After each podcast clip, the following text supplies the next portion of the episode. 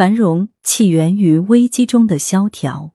很多人在危机中看不到希望，其实换一个角度，这个阶段就像积蓄力量的阶段，是我们沉下心思考未来方向的阶段，是积极准备的阶段。